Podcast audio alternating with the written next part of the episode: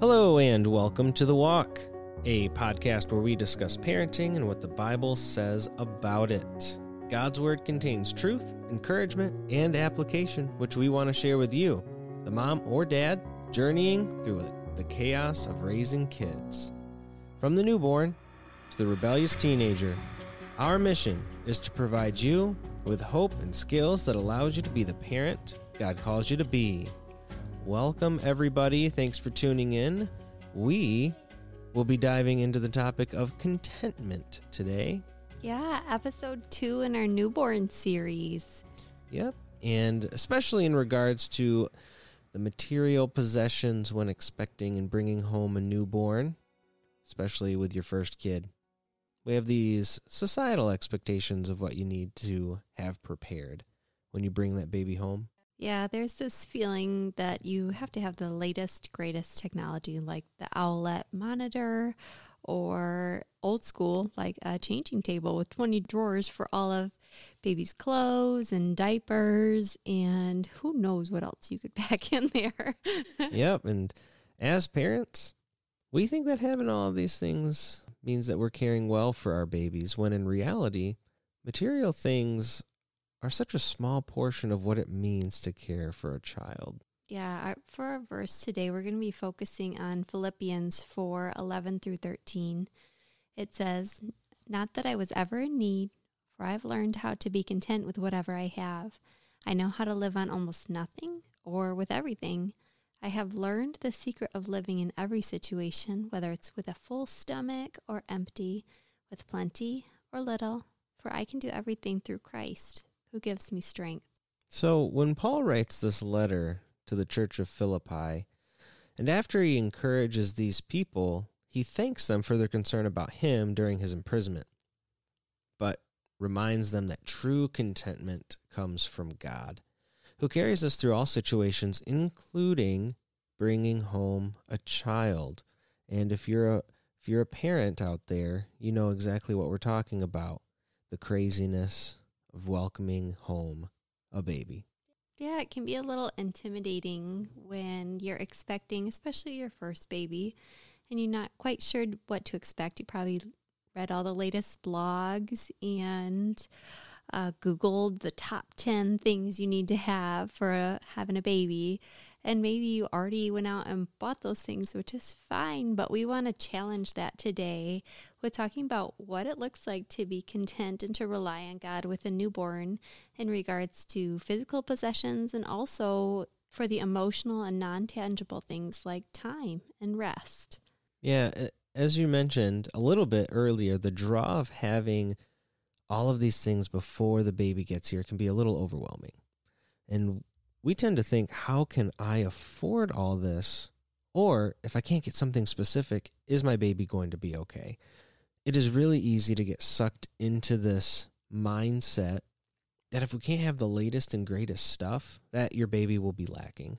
And that's so not true. Anybody that has had a child or brought home a child would attest that the most important thing a baby needs is a home filled with love and affection, nourishment, and attention. Well, it's nice to have some of these things like a portable pack and play. It's not a must. You can definitely make do with what you have. We have learned this firsthand, uh, especially when our first little one was born, and we'll talk about that in a little bit. But a lot of this stems from relying on God for the safety and security of your family, trusting Him to watch over your kids at night instead of being paranoid, watching your video monitor hours on end when your kid is asleep 10 feet away in the next room. We've learned that contentment is an attitude of the heart. The ability to be content with a lot or a little has nothing to do with the amount of money you have or don't have, but more so, it's how willing you are to trust God to provide for your needs. It's asking ourselves do we truly place our faith in God or do we place our faith in the fancy doohickeys that we buy or receive as gifts. While we know that there are some legitimate concerns, especially if your baby has health problems or if you have had a bad experience with a child in the past, it can be scary to let go of that fear and trust God again. But when we look at how He has cared for people through generations past. We know that He is still faithful, even through pain. And we don't want to diminish those fears. We we know fears and emotions are real. We still experience that for our kids. I'm adamant at night about having all the doors closed and I installed smoke detectors in every room, which is probably a safe thing to do, anyways. But every night before bed, we check on our babies. And it seems to some that I might be a little extra. For me, that's a way that I care for my family and demonstrate love for them, even though it could be backed by some fear I have of something happening. Yeah, there's a fine line between caring for your kids and being obsessive going back to the fears and emotions, they're definitely real. We experienced them. We still experience them.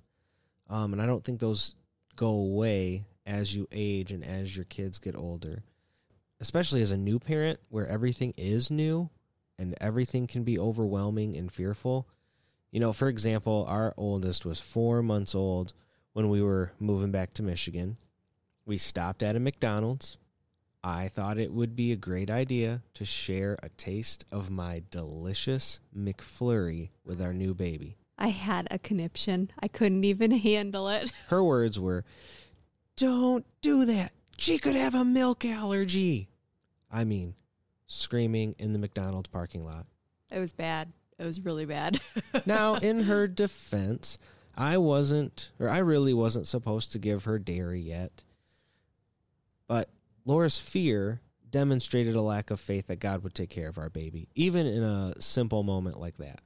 You know, not saying that allergies aren't real because lots of kids have very serious allergies, but more so focusing on the heart attitude behind it. And for those listening, if you have kids, you can probably think back about an overreaction or a fear that you had when you're um, when you were first learning how to be a parent You might be able to laugh at it now, but at the time, those fears were very real. So, when we focus on the material possessions, we have to find a balance of what is truly caring for your kids and what's being obsessive. But contentment is not just about the material things that you have either, um, but also the emotional and mental aspect as well. Yep, Paul mentions this in his letter to the Philippians that he's learned the secret of living in every situation, whether he had plenty or whether he had little. And he's writing this from prison. So he really um, takes it to the extreme here. He knows what it's like to be without anything, but he was a citizen of Rome. So he probably grew up doing all right. For parents, bringing home a baby this covers a lot more than material things that that learning the secret of living in every situation. Yeah like rest. What's that? Let's let's start with rest. You know how does it feel to be up the whole night night after night month after month? Especially for nursing moms it it can really mess with your psyche and as a dad and as a husband oftentimes i just feel helpless and you have no idea what's going on. And there are times, well, most of the time in our experience, where you are caring for the baby. I might get up once to, you know, change a diaper, but the heaviest portion of caring for a newborn rests on the mom. So sometimes, yeah, it can be a helpless feeling for a dad because the baby clearly doesn't want me. So, what do you do in those situations when you feel helpless, but you have a desire to care for your baby and your wife. Came up with some ideas that um, we're going to try to implement with baby number three. Yeah, we have a list, and they are straight from my wife. Hint. Here's just a there's seven practical things that you guys can do as dads, new dads or experienced dads that might assist with a newborn at home. So, number 1, ask your wife how I can help instead of doing what you think is helpful or not doing anything. By the way, I also plan on applying these to my own life when we welcome baby number three. Number two, ask if you can take the baby so that she can get something done, relax, or take a nap, even if it's for 20 minutes. You can do it. You can handle a newborn for 20 minutes. Number three, take the older kids, if you have them, out of the house so mom can have one on one quiet time with the baby. Number four, offer to cook a meal. Number five, give her space from physical touch. Acknowledge that she might be overstimulated from the baby's constant needs. Number six, compliment her or give her words of affirmation, telling her that she's doing a good job and that she can do this. And number seven, arguably most importantly, lifting her up in prayer for energy, patience, healing, and postpartum joy. Yeah, that last one we'll talk about a couple episodes from now. If you are pregnant now and listening to this and you've never had a baby before, the hormone shift after having a baby is no joke. So it's it would be such a blessing to know that your husband is advocating for you and just asking God to lift you up as you're kind of trying to get your feet back under you from having a baby. And swinging back to the emotional contentment piece, the months that follow bringing home a baby can be totally exhausting. But we also know that God carries us through every situation because he promises to do so in his word. Our expectations of what it looks like to be carried through may not look the same as what he knows to be best for us. If you listen to our last episode on finding a tribe, you'll know God sometimes uses those around us to encourage and uplift us. We really want to stress do not be afraid to ask for help. Yeah, something that has been an encouragement to me specifically is that God isn't surprised by what we're going through. Whether it's an easygoing baby that loves sleep or if it's a colicky baby that cries every day for the first year of its life. The fact that God has entrusted you to take care of and raise this baby, that is in and of itself an encouragement. So even if you struggle with believing in yourself and your abilities as a mom or a dad, you have a God who is relatable and cares for you, but also is present when you seek Him.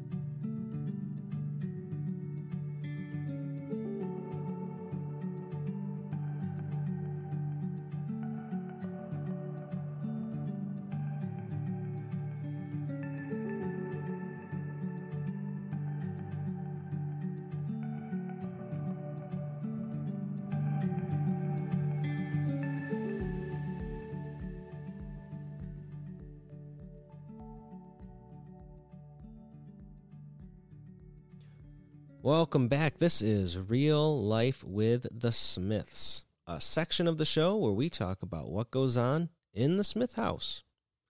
So, with our firstborn, money was definitely super tight, and we didn't exactly have a lot of We things. actually didn't even have furniture. we were sleeping on an air mattress. yeah, well, I think we had a yeah, we slept on an air mattress while you were pregnant. So, yeah, Yeah. it was rough. It was not great. but you know, we made it. We endured it. Don't recommend it, but you know, you do what you do.